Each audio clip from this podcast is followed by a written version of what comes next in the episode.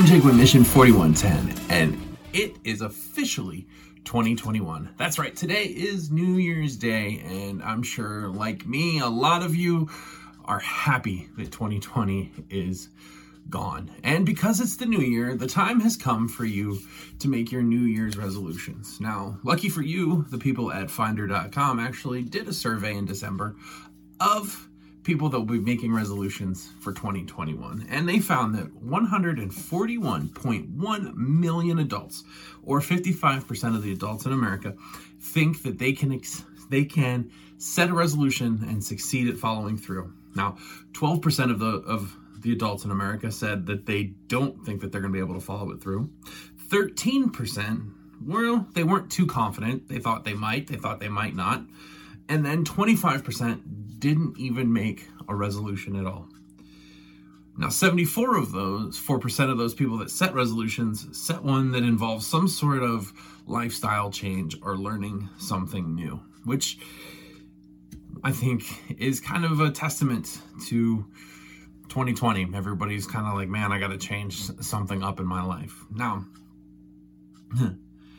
it's funny though, because 25% of those people that set goals will still be doing them by January 30th.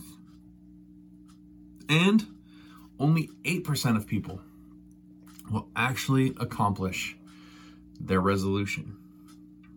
So, um, maybe as followers of Christ, you're setting resolutions yourself, and usually I would venture to guess that the majority of you are going to set some kind of resolution about your walk with Christ.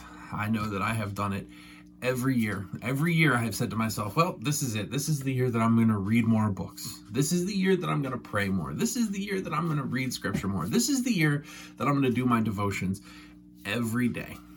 And as honorable as those resolutions are, well, I think that it's time to change how we're doing resolutions. And so this is my resolution. It's my one and my only resolution and that is to draw closer to God.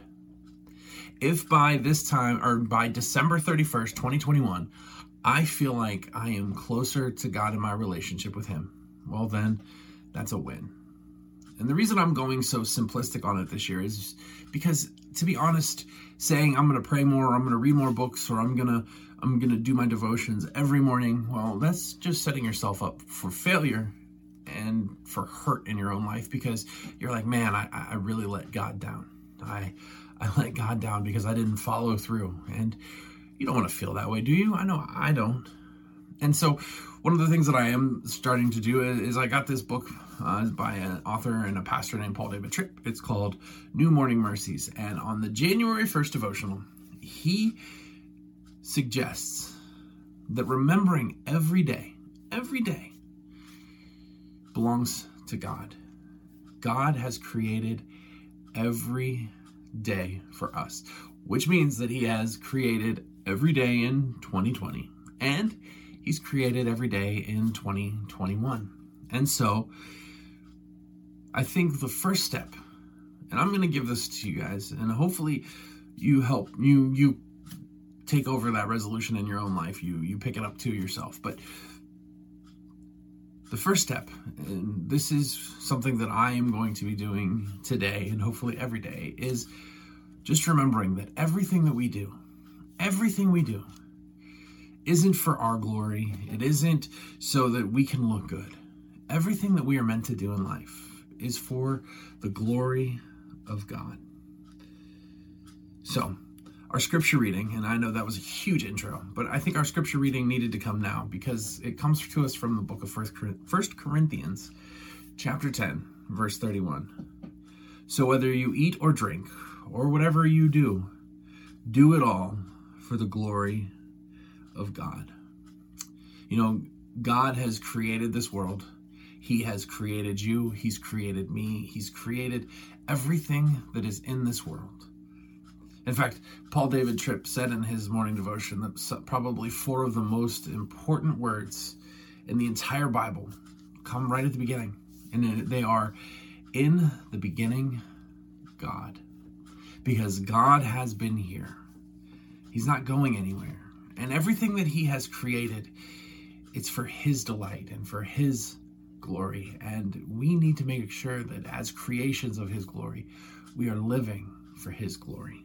And that's why Paul says that no matter no matter what we're doing, everything that we do in our lives, we have to make sure that God is getting the glory for it. I'm going to close out this morning's message with some words from the book of Psalms. It's uh, Psalms 115, uh, starting in verse 16. The highest heavens belong to the Lord, but the earth he has given to mankind. It is not the dead who praise the Lord, those who go down to the place of silence. It is we who extol the Lord, both now and forevermore. Praise the Lord. Another version says, It is we who praise the Lord, both now and forevermore. Praise the Lord. Let's pray. Father God, in the beginning there was you, and you created all of this from the earth that we stand on, the air that we breathe, to the food that we eat, and the, the drinks that we drink. And Everything in our life, Lord, was created, and it was created by you for you. Lord, I just pray that we can give all of the glory to you each and every day. In your name we pray. Amen.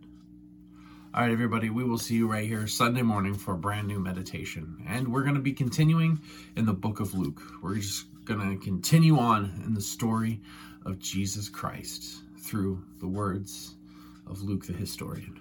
Take care and God bless. Thanks everyone for listening to the Mission 4110 podcast. I hope you enjoyed today's morning moment. You can connect with us further on Facebook, Twitter, and Instagram. Just search Mission 4110. Also, subscribe to our podcast so that you can listen to our newest messages when they release. For Mission 4110, I'm Jacob Mahaffey. Take care and God bless.